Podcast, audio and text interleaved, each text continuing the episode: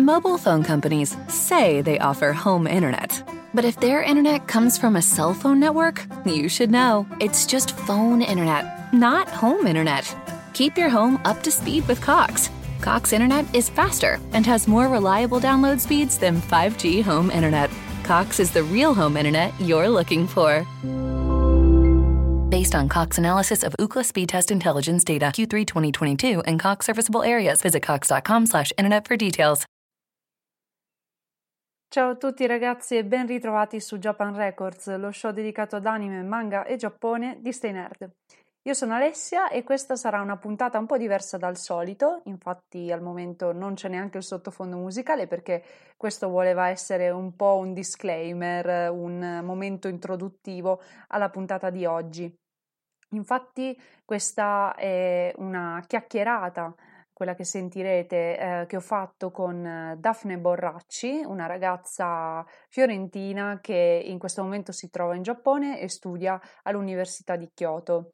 Io l'ho conosciuta tramite Instagram, il suo profilo mi ha attirato perché ovviamente eh, tratta argomenti che mi interessano, eh, legati quindi al Giappone. Pensavo fosse in realtà il, um, uno dei tanti profili, eh, il solito profilo che si dedica a far vedere qualche scorcio eh, del Giappone, e in questo caso in particolare di Kyoto ma in realtà è molto di più. Eh, Daphne ha scommesso un po' su se stessa e sui suoi follower e ha dato inizio ad un progetto che ha praticamente conquistato tutti e che quindi ho voluto eh, rendere ehm, disponibile anche per voi perché semplicemente ehm, basterà che andiate sul suo profilo Instagram Daphne Borracci, proprio nome e cognome e troverete la sua newsletter con la quale condivide la sua traduzione amatoriale,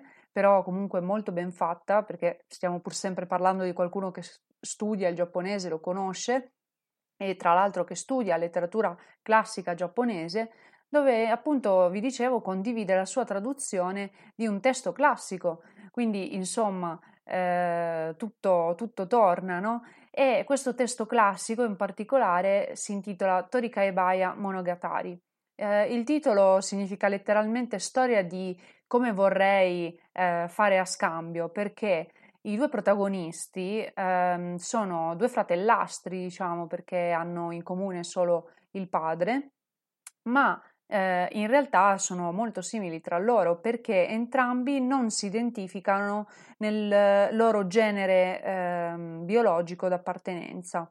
Abbiamo infatti Wakagimi che è un, un ragazzino, è un maschio, e Imegimi che è una femmina, ma eh, entrambi si comportano e si vestono come eh, esattamente si faceva all'epoca Heian ehm, col sesso opposto, quindi eh, ad esempio Wakagimi si comporta esattamente come una ragazza, una donna dell'epoca, vestendo ampi kimono, eh, tenendo i capelli lunghissimi, eh, studiando gli strumenti come il koto, ad esempio, invece eh, appunto non studia il cinese, che è una prerogativa degli uomini eh, dell'epoca, soprattutto quelli nobili, e infatti questo semmai lo fa proprio la sorella Imegimi, che oltretutto preferisce giocare quindi con l'arco o con la palla e non si ferma mai, è proprio un po' mascolina. E entrambi cresceranno proprio così, continuando a ehm, esprimere se stessi e la loro identità in questa maniera, eh, causando non poche preoccupazioni al loro padre che vuole loro un bene dell'anima, ma sa che eh, il nascondere, diciamo, la loro vera, la loro vera identità, diciamo così, no? Quindi comunque nascondere i Megimi che, di essere una femmina quando in realtà si, si veste, quindi appare come un maschio e viceversa anche il fratello, sarà molto, molto sofferto per entrambi come scelta, eh, proprio perché nell'epoca Heian, quindi stiamo parlando dell'anno 1000 più o meno, intorno a questi anni, eh, i ruoli di genere erano molto ben distinti tra loro e dunque entrambi dovranno barcamenarsi eh, tra i loro ruoli all'interno della corte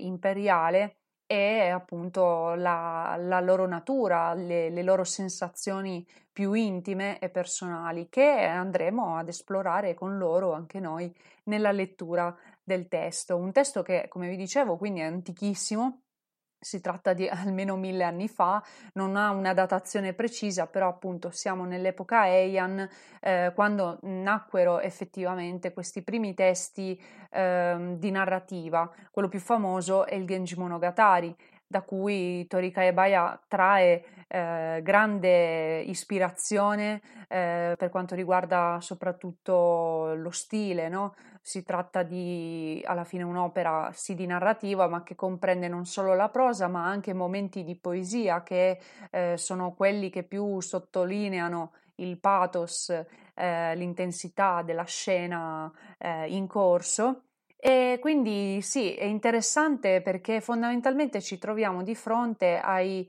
primi transgender, ecco, se vogliamo eh, effettivamente dire così, i primi transgender riconosciuti eh, del Giappone. E è un argomento che fece scalpore sia all'epoca, come vi dicevo, per via dei ruoli di genere eh, fortemente stabiliti, e ovviamente lo fa anche adesso, mhmm, quando eh, ormai questo è un argomento considerato più che d'attualità, no? E ho voluto quindi parlare con Daphne di come sia stato eh, tradurre questo testo, del perché anche lo abbia scelto al di là eh, del, della sua valenza culturale, perché ehm, infatti ehm, Torika e Baia non è mai stato tradotto fino adesso in italiano, mentre in inglese sì, eh, e anche in patria comunque è mh, tra i testi più conosciuti eh, della sua epoca, tant'è che ha anche ricevuto degli adattamenti ehm, manga, uno dei quali il più famoso credo è quello di Chiho Saito, eh, la mangaka che mhmm, se vi dice qualcosa, ad esempio, ha anche fatto il manga di Utena, la Fillette Revolutionnaire, quindi perdonate il mio francese, però ehm, Utena, la ragazza rivoluzionaria, quindi anche qua si tratta tra l'altro di un altro manga dove abbiamo questo elemento di androginia eh, del personaggio principale, quindi si vede che a Chiho Saito piacciono queste storie qua, però insomma ci fa capire che Torika Ebaya è molto conosciuto in patria sicuramente ed è un peccato che non sia arrivato fino adesso da noi e che debba passare eh, attraverso comunque l'opera assolutamente eh, ben fatta di, di una studentessa studentessa comune eh, perché evidentemente però le case editrici non ritengono sia eh, un testo necessario evidentemente, però ho voluto quindi parlare, parlare, con Daphne proprio per capire la sua scelta e poi ovviamente per approfondire il suo ehm, progetto a riguardo, perché eh, l'intenzione che c'è dietro la diffusione dei capitoli di Torika e Baia che sta facendo tramite la newsletter è anche eh, quella di eh, dimostrare ehm, che si può fare della divulgazione riguardo alla letteratura classica giapponese attraverso i social, soprattutto social come Instagram che si basano molto sulle immagini. E qua stiamo parlando invece di eh, parole scritte, quindi eh, ben diverso, ormai sappiamo tutti che eh, si legge sempre di meno e quindi a maggior ragione su un social come Instagram è sicuramente difficile emergere con questo tipo di contenuti. Eppure eh, Daphne sta riuscendo a distinguersi.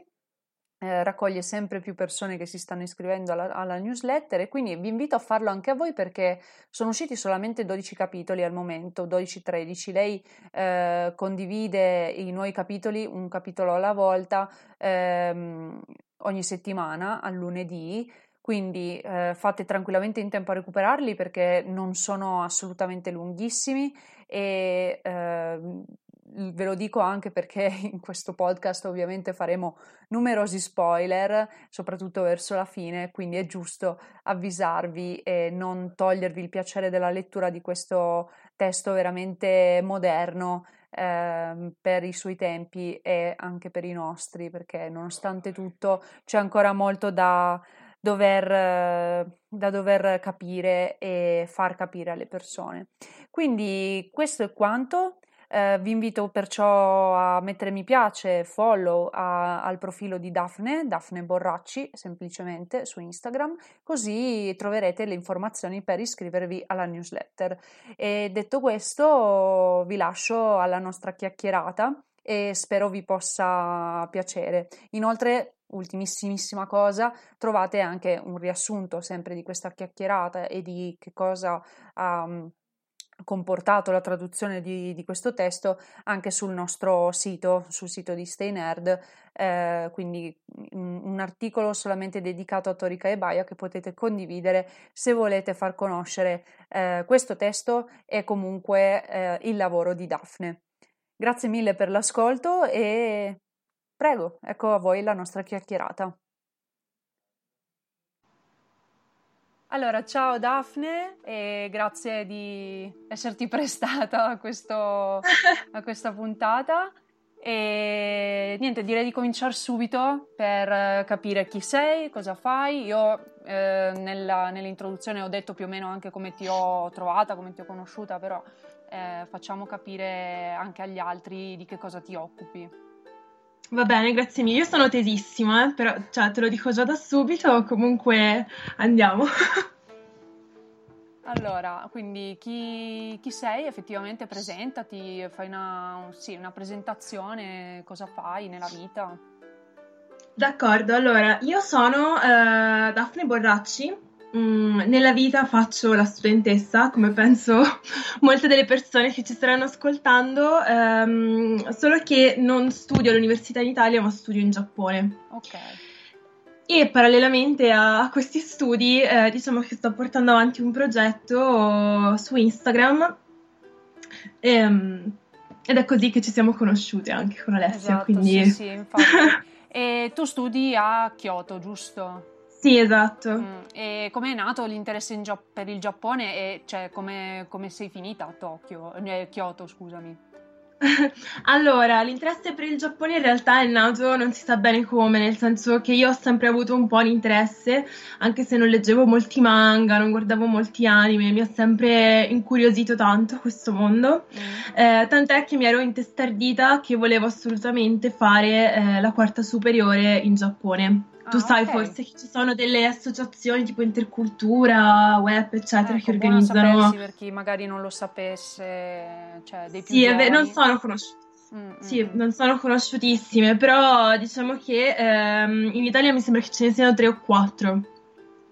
Eh, ovviamente il Giappone non è l'unica meta, mm, ce ne sono molte tantissime. Eh, io ho scelto il Giappone, infatti in quarta superiore sono venuta qui eh, a studiare vicino a Kobe, stavo in host family e tutto, e in realtà la mia passione, il mio amore per il Giappone è nato lì. Nel senso, prima era tutta una cosa un po' fumosa, mm. che non sapevo bene, poi effettivamente vivendoci, vivendolo, Um, ho capito che c'erano delle cose di, di questo posto, insomma, che, che mi piacevano. E come sono finita a Kyoto? In realtà non è stato una, un percorso rettilineo perché io dopo il liceo ho deciso di mettermi a lavorare, ho deciso, no, non potevo frequentare l'università per uh, questioni familiari e in realtà io ho iniziato a lavorare e per puro caso ho scoperto che il, il governo giapponese in realtà offre delle borse di studio um, per frequentare l'università in Giappone. Okay. Sono le borse di studio Next. Sì. Ci sono sia per la triennale sia per la specialistica, per la magistrale. Io ho applicato per la triennale, l'ho vinta e fine, grazie. E niente, alla fine sono finita all'Università di Kyoto a studiare letteratura classica giapponese. Ecco, che poi è un po' appunto anche quello di cui parleremo oggi, ci arriveremo, insomma, perché tu come hai detto, eh, ti stai concentrando su questo tuo progetto su Instagram eh, legato a um, quest'opera dell'epoca Heian, Torikai Baya Monogatari.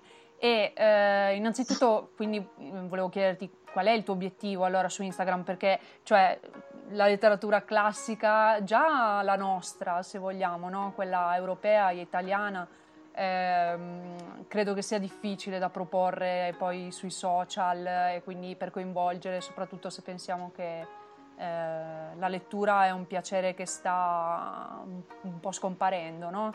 E quindi addirittura proporre eh, un qualcosa di classico ma giapponese su Instagram dove contano di più le foto che i contenuti in sé è difficile. Quindi qual è il tuo obiettivo per esserti messa su Instagram e poi in generale come studiosa? Quindi?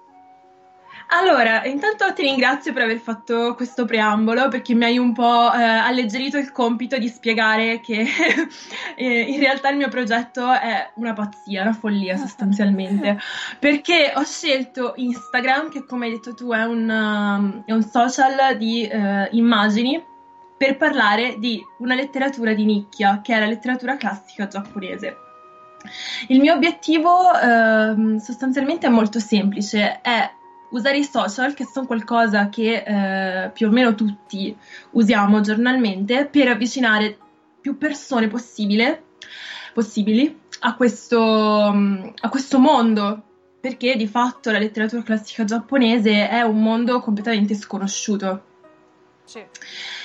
E, ehm, e, quindi niente, il mio progetto è questo, Torika Ebaya Monogatari, la traduzione di Torika Ebaya Monogatari in realtà è solo uno step uh, un, di un progetto molto più grande eh, che, che, voglio portare avanti, anche in realtà per la mia, per la mia tesi di laurea. Perché io sono riuscita a entrare all'Università di Kyoto uh, con questa mezza promessa ai professori di trovare un po' la ricetta perfetta per, uh, per proporre questo argomento sui social. Mm, mm, quindi interessava proprio anche all'università in verità come uh, questione, cioè si vede che l'Università di Kyoto eh, vorrebbe in qualche modo ampliarsi online con le loro proposte, immagino.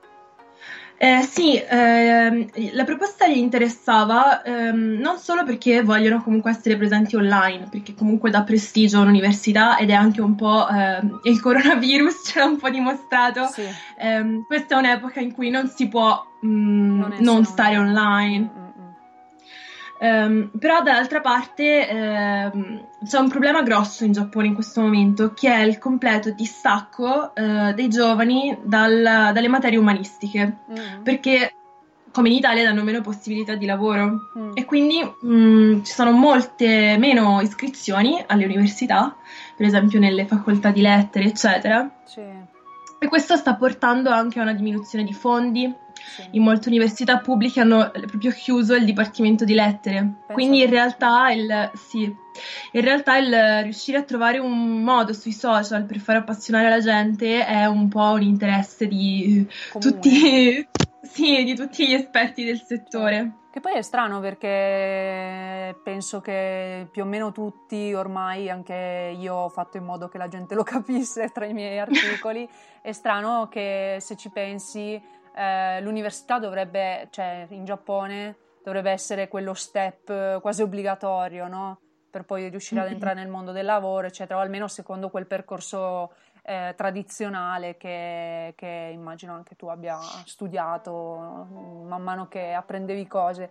E, e quindi sentire che addirittura invece certe facoltà chiudono è, è abbastanza preoccupante, cioè è come ehm, cioè, è, è, inimmaginabile pensare a una cosa del genere, credo, in Italia eh, per il nostro patrimonio culturale, no? Cioè chiudere la, sì. Una, una, facoltà di, di, di, mm, studi dell'arte o appunto di lettere, filosofia, cioè sarebbe assurdo. Per quanto, per quanto sì, è vero, adesso ci stiamo avviando su, eh, cioè sul digitale, quindi su eh, lidi molto più pratici e razionali forse, ecco, però eh, sarebbe davvero tremendo, quindi è stranissimo sentire questa cosa.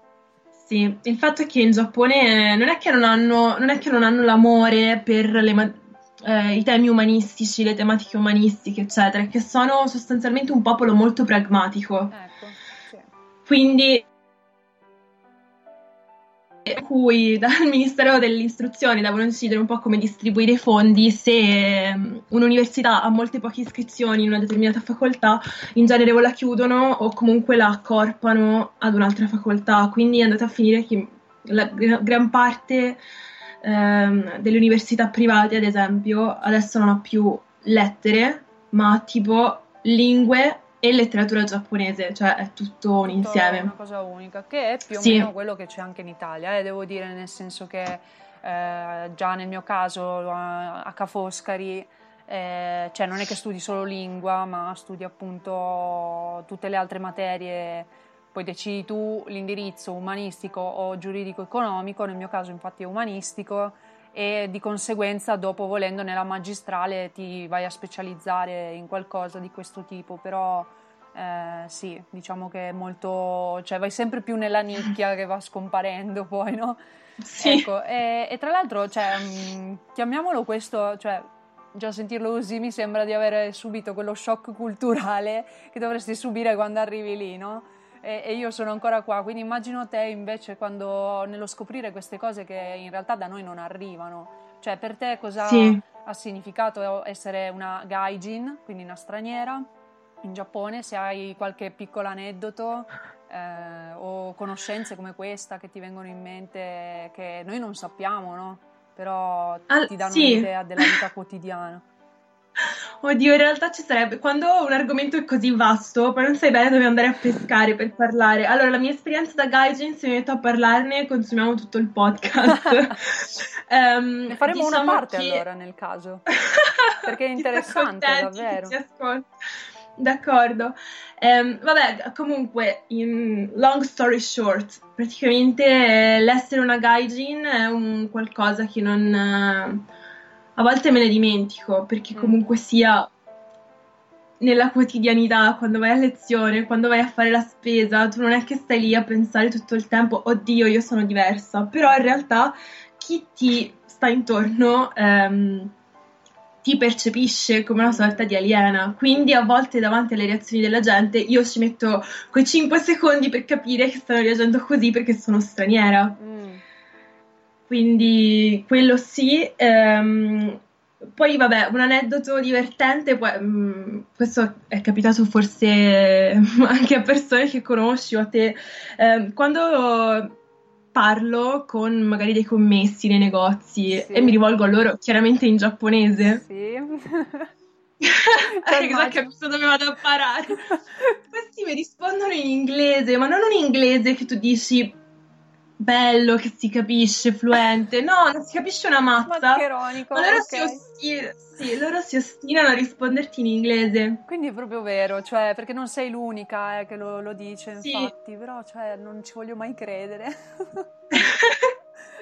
Invece no, succede purtroppo e chiaramente non succede sempre, ci sono anche persone, insomma, ehm, sì, con un po' di sale in zucca sì, alcuni si sorprendono. Pensa, Però... io sto a Kyoto. Ehm, Kyoto è una città che ha una grossa, diciamo, percentuale di stranieri, mm. che siano essi turisti, ma anche proprio che vivono e lavorano a Kyoto. Quindi magari qui ancora ancora eh, la gente è abituata, ecco. Quando mi è capitato di andare in altre città, magari un po' più piccole, eh, lì è stato proprio scoperchiare il vaso di Pandora, perché... Sì No, non, non ci voglio mai credere perché forse l'hai visto anche tu, cioè ogni tanto ricompare su Facebook eh, questo video con ehm, sti quattro che sono al ristorante, uno di quali, che ne so, uno è di colore, l'altra con capelli biondi che po- potrebbe sembrare sì, sì. svedese, no? Però parlano tutti quanti tra loro giapponese tranquillamente si vede che è un po' l'inglese no? per loro, cioè è la, paro- è, la, è la, lingua che conoscono tutti e quattro, quindi la parlano anche tra di loro. E poi ci si rivolgono anche alla cameriera che invece si ostina a, a rispondere in inglese, tipo, cioè ricompare sempre questo video. Sì, sì, sì, sì, ho capito di quale video. Però, eh, boh, evidentemente la realtà dei fatti, un po' un peccato, però eh, sì. In realtà invece io ho trovato solo giapponesi, vabbè che eravamo qua in Italia, ma eh, che mh, mm, comunque si, dire, si, stupivano che tu sapessi il giapponese, ma ti ti rispondevano in giapponese. Poi vabbè, dicevano il classico Josu desne, però... Nihongo Josu desne! Esatto, cioè con la vocina proprio. Però poi mi ricordo una volta di aver proprio gridato tipo da un ponte di Venezia perché stavamo facendo le foto al canale, mi passano questi giapponesi sotto il ponte con, cioè sulla gondola e, uh-huh. si mettono in posa, no? la classica posa co- co- di Vittoria. e, e, io, buh, così per, era il primo anno probabilmente di università, quindi eh, sempre con quella vena otaku minchia de, de, dell'epoca. e, ehm, però, tipo, mi sono, cioè, gli ho, gli ho gridato dicendo questi sicuramente sono giapponesi e gliel'ho chiesto, no? Nihonjin desu ka? E, e, loro tipo, cioè, hanno reagito in maniera stupita, ma mi hanno risposto Nihonjin desu, quindi niente, io okay. mi sono sentita strarealizzata, però credo allo stesso tempo di averli effettivamente stupiti, no? Eh, così di punto in bianco da un ponte ti senti urlare in giapponese da, da un italiano. Effettivamente uno non se lo aspetta. E, ehm, questo magari è...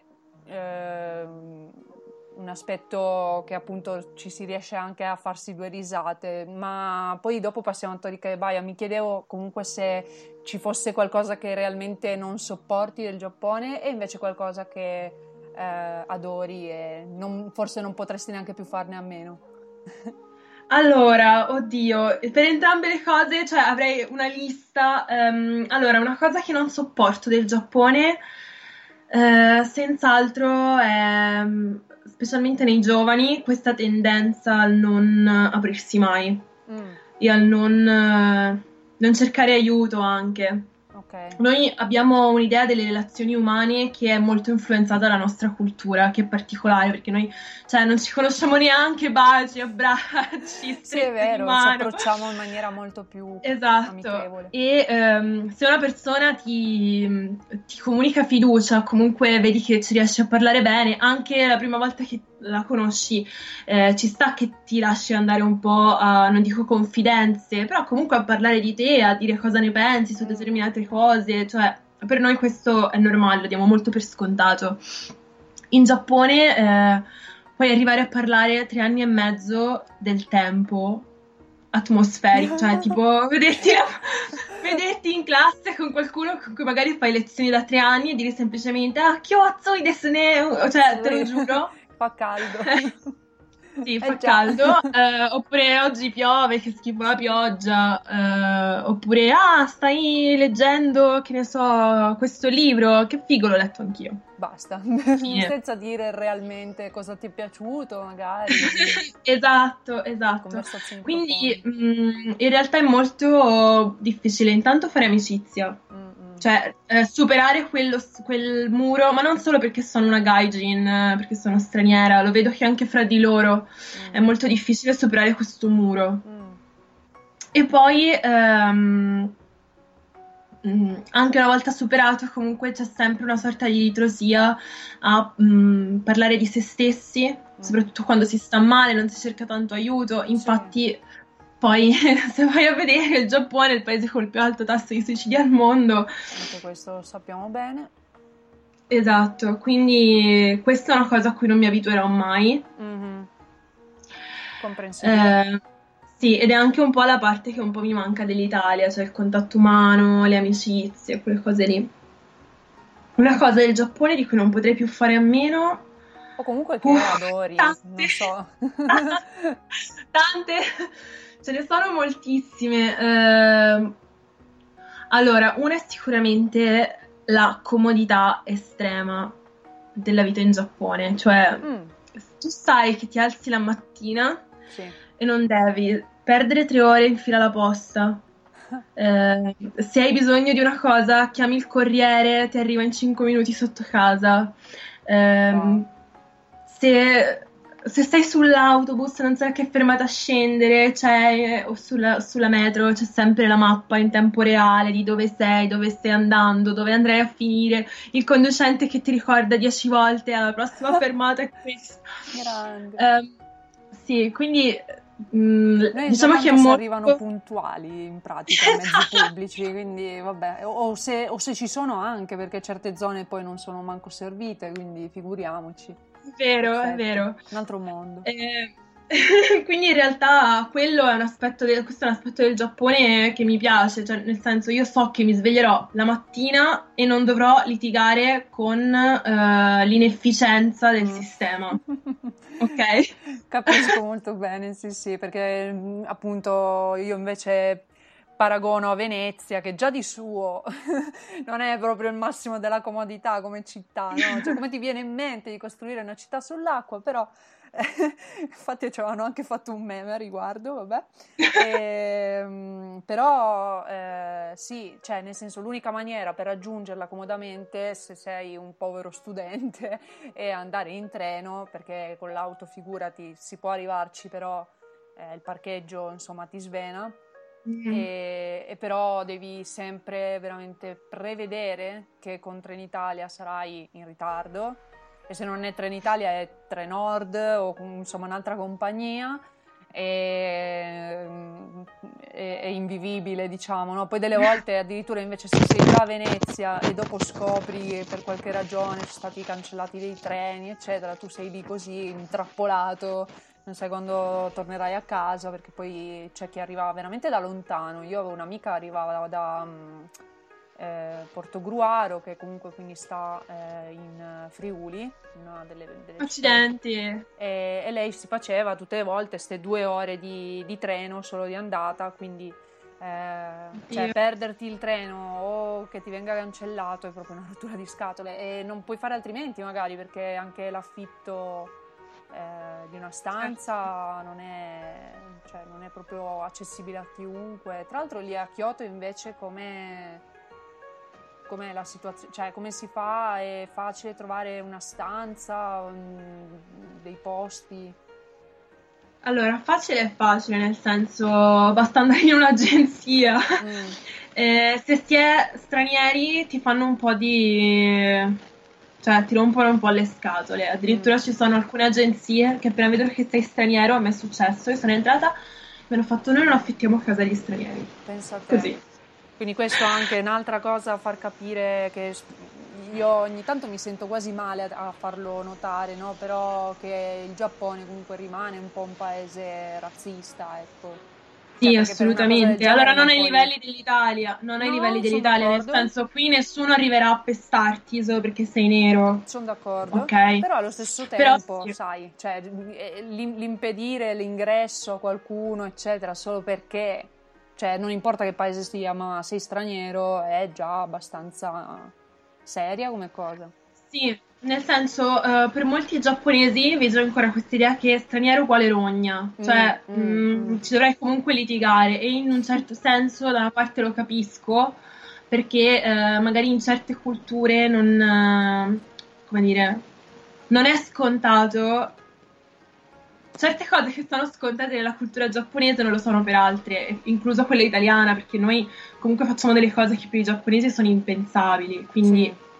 C'è sempre comunque questa sorta di eh, allarme nei, nei, confronti degli stranieri, però... Ehm, molto spesso queste, questi pregiudizi comunque ti impediscono o di affittare un appartamento magari a dei prezzi un po' più contenuti, perché comunque se sei straniero tu devi pagare un, un costo in più mm. per avere un garante ah, sì. quando affitti una casa, per sì. esempio. Oppure comunque in ogni caso ti sai che sei sempre guardato con una sorta di mh, apprensione. Mm diffidenza, sì, perché a volte si immagina adesso chissà cosa fa, scoppia. Vabbè. Quindi sì, però se ci fai l'abitudine non è una cosa che ti impedisce di, di farti la tua vita e di stare tranquillo. Mm, insomma un po' di, di luci ed ombre come già molti di noi hanno presente per il Giappone, sì. è così, ma come tutti i paesi insomma si dice proprio il mondo è paese, quindi eh, sì. non, non, il, il, Giappone lo, lo, cerco sempre di far capire perché io per prima quando mi ci sono approcciata le prime volte mi pareva appunto questo paese di balocchi ma eh, bisogna come dire ridimensionarsi parecchio per eh, capire che non è sì. così e che ehm, appunto certe cose hanno poi una radice ben più eh, profonda, più antica ed è qua che andiamo finalmente a parlare di, di Torika e Baia.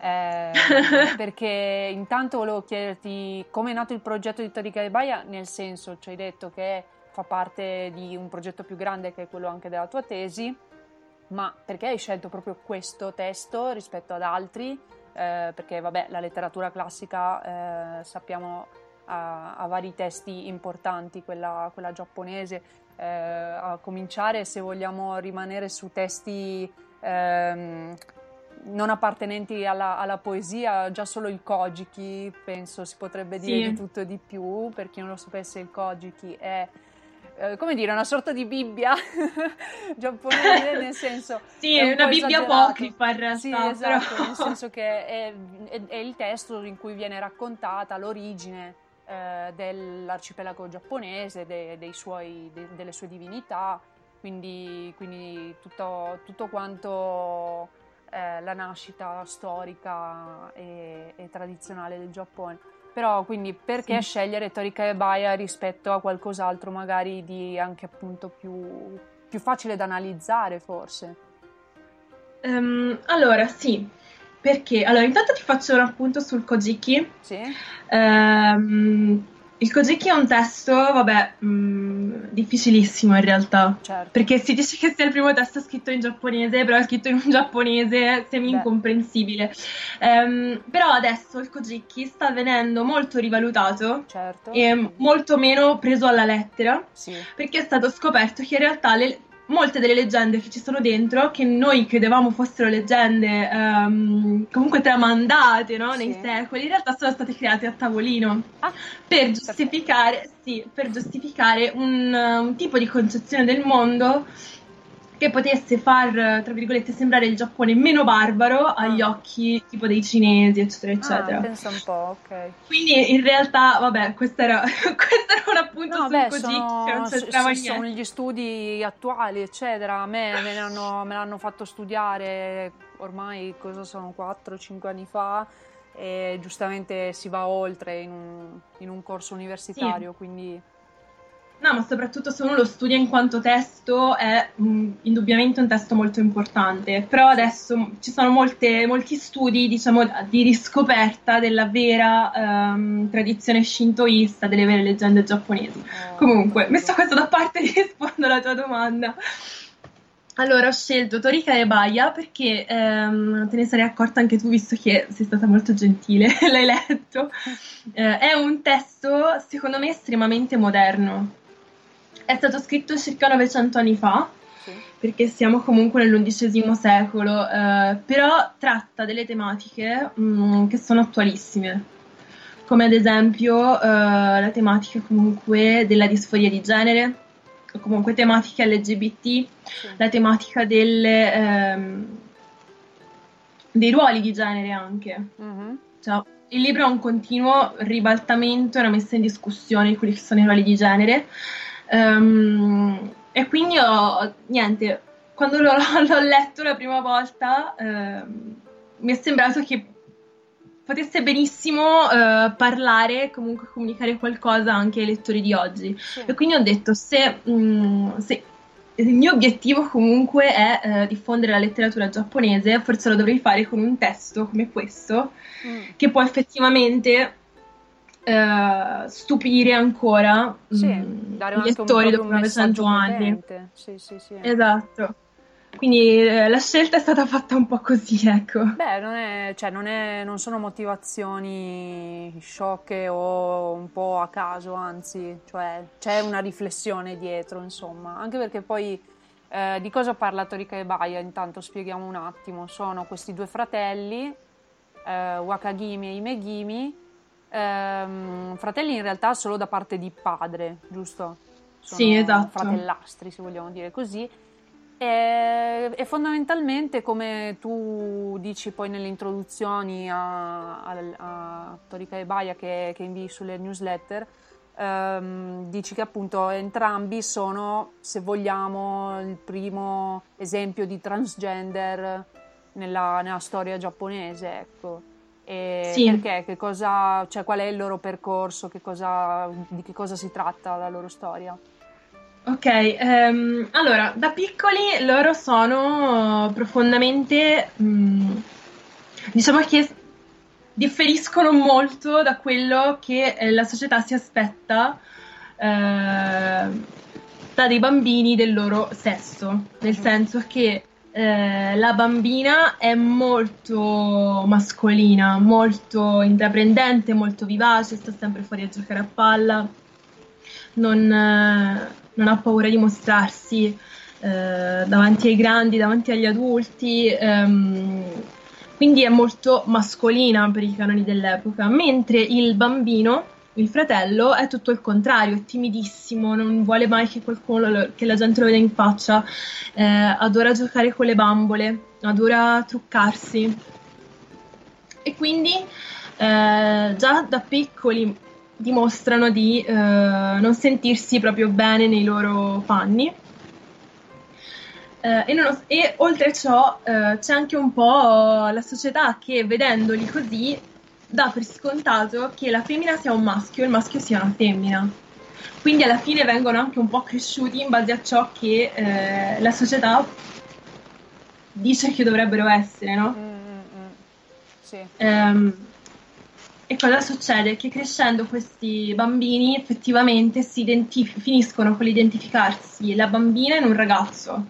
E il bambino in una ragazza. Sì. Quindi quando vengono presentati ufficialmente al mondo, alla corte, vengono presentati, eh, tra virgolette, sotto mentite spoglie. Oggi non lo potremmo dire, nel senso se eh, effettivamente diamo per scontato che sono de- dei transgender eh, e qui si entra anche un po' nel dibattito di certo. che genere devo usare. Sì. La traduzione è stata un, un infatti, casino infatti, immenso. Infatti volevo proprio chiederti anche questo man mano con le domande perché ehm, cioè, c'è un sacco da dire. E innanzitutto hai parlato di, infatti, di società, che stiamo sì. eh, appunto parlando di quella dell'epoca Heian, quindi intorno all'anno 1000.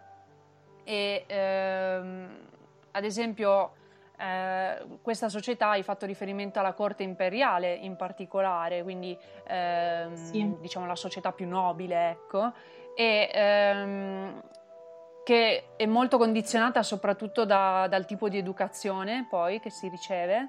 E infatti io mi chiedevo ad esempio eh, la figura del padre di Wakagimi sì. e Imegimi quanto avrebbe potuto effettivamente influire no, sui figli eh, anche in, queste, in, questa loro poi presentazione al resto del mondo perché ehm, intanto cioè, mh, se, se riesci a spiegarci come era impostata la famiglia all'epoca e quindi come venivano cresciuti maschi e femmine ma poi io penso a, a tutto lo struggimento eh, che ha il, il consigliere, eh, che è appunto il padre, ehm, perché sembra quasi imputare la colpa di queste loro personalità ad un volere divino, poi eh, sì. quasi più a se stesso, come se nella sua vita precedente avesse fatto qualcosa di male. Ehm, e però allo stesso tempo vedi che poi eh, li guarda con occhi amorevoli in verità, no? di anche ammirazione, perché comunque ognuno dei due sta poi ottenendo man mano un qualche risultato, in particolare Wakagimi, ovvero la bambina che poi dopo si sente un ragazzo e, ehm, è, è, è, è, particolare perché credo che appunto il padre in realtà sia più mh, tra i due fuochi dell'amore paterno e ciò che richiede la, la, società in cui vivono. Quindi se ci riesci a dare un quadro di questa cosa. Va bene, allora ci provo. La famiglia dell'epoca Heian era ehm, in generale così formata. C'era un capofamiglia che era in genere l'uomo, eh, che a seconda del suo rango poteva permettersi di avere più mogli. Nel caso di Torika Ebaya lui è un consigliere appunto, eh, all'inizio della storia poi diventerà un, eh, il ministro di sinistra, comunque ha un rango molto alto, quindi si può permettere di avere due mogli. Um, da queste due mogli avrà poi i due Himegimi e Wakagimi. Um, e com'è strutturata la cosa? Che inizialmente le mogli non vivono con lui, cioè lui fa eh, il cosiddetto Kayoi Kon, che era molto... Eh, normale all'epoca che fosse l'uomo che andava a casa dei genitori della donna, passava, passasse con lei la notte eh, e che ciò continuasse anche dopo che la donna aveva partorito. Mm. Che quindi eh, diciamo, l'infanzia del bambino tr- eh, trascorresse a casa dei nonni. Quindi in genere la, era la madre a occuparsi della, eh, dell'istruzione dei bambini, fino a che eh, quando, quando, questi bambini diventavano un po' più grandi, eh, non rompevano più le scatole, diciamo, eh, l'uomo a quel punto chiamava le mogli a vivere, o, o perlomeno la moglie principale e i figli a vivere con lui nella sua casa e questo è uno schema che si ripete anche in uh, Torika e Baia non so mm. se ricordi che eh, non mi ricordo se nel secondo o nel terzo capitolo comunque il consigliere fa costruire una casa con due ale sì, diverse le ale per le sue mogli mm-hmm. um, la, la, l'educazione dei bambini quindi veniva affidata in genere alle madri mm-hmm. e, uh, però era molto diversa da maschio, cioè tra maschio e femmina, nel senso che ricevevano una parte dell'educazione era la stessa, quindi tutto quello che riguardava la scrittura in giapponese, la conoscenza delle poesie che dovevano impararsi a memoria, mh, mm, migliaia di poesie. Eh, questo genere di cose eh, era comune sia per i maschi che per le femmine, solo che poi ai maschi veniva insegnato per esempio il cinese. Sì, sì Um, oppure insomma gli veniva insegnato che ne so a suonare il piffero cioè anche proprio gli strumenti che suonavano erano diversi in base e al sesso cioè per dire solo che il cinese perché perché all'epoca la lingua giapponese diciamo che come dire era ancora in fase di costruzione tra virgolette no sì, no, in realtà non era in fase di costruzione perché il giapponese veniva parlato già da secoli, sì. però non era la lingua ufficiale esatto. dei documenti di corte mm, mm, mm. o degli annali o che ne so. Uh, quindi gli uomini... Faceva più chic, ecco. Faceva più chic, esatto. Gli uomini che avevano una posizione a corte, un lavoro a corte, dovevano usare il cinese al lavoro e poi anche per far vedere quanto erano bravi, magari si mettevano a comporre poesie in cinese così a perditempo. Mm. Però le do- e le donne si supponeva che non lo sapessero, molte poi lo sapevano in realtà perché comunque i genitori volevano che le figlie fossero educate, colte, sì. chiaramente, in una società di nobili, però anche se lo sapevano facevano finta di non saperlo. Perché era considerato uno, come si dice, show off in italiano. Un, eh, sì, come se si vantassero, un sì. mettersi in mostra che non era femminile. Sì, sì, sì. Chiedo scusa per il mio pessimo italiano. Tranquilla, è normale, credo. Cioè, anche io ogni tanto mi dimentico le parole. È normale quando si iniziano okay. a sapere più lingue. Va bene. E, eh, quindi, tra l'altro... padre. Scusa. Sì. Eh, vai pure no, avanti. No, dicevo, per tornare al padre, lui è un padre molto affettuoso, cioè è un padre che infila un errore dietro l'altro, non è un... è vero. Però è normale, Come perché comunque i genitori commettono degli errori, tutti sì. commettono degli errori. Um, come hai detto tu, lui proprio stravede per questi bambini, ma fin da quando sono nati, lui li ama alla follia. E quando è, mh, mm, diciamo, combattuto no? fra il dire cavolo, però sono veramente strani, cioè io non li posso far vedere alla gente. E quindi pensa che forse sarebbe meglio chiuderli in un monastero in montagna, fargli prendere i voti, uh, oppure lasciarli liberi di esprimere se stessi e le loro ambizioni. Alla fine lui li lascia liberi perché. Sì. Eh, perché gli vuole bene sostanzialmente. Sì, che è una bella cosa, cioè dimostrare, mm, sempre considerando la società attorno, dimostrare questo amore per i figli.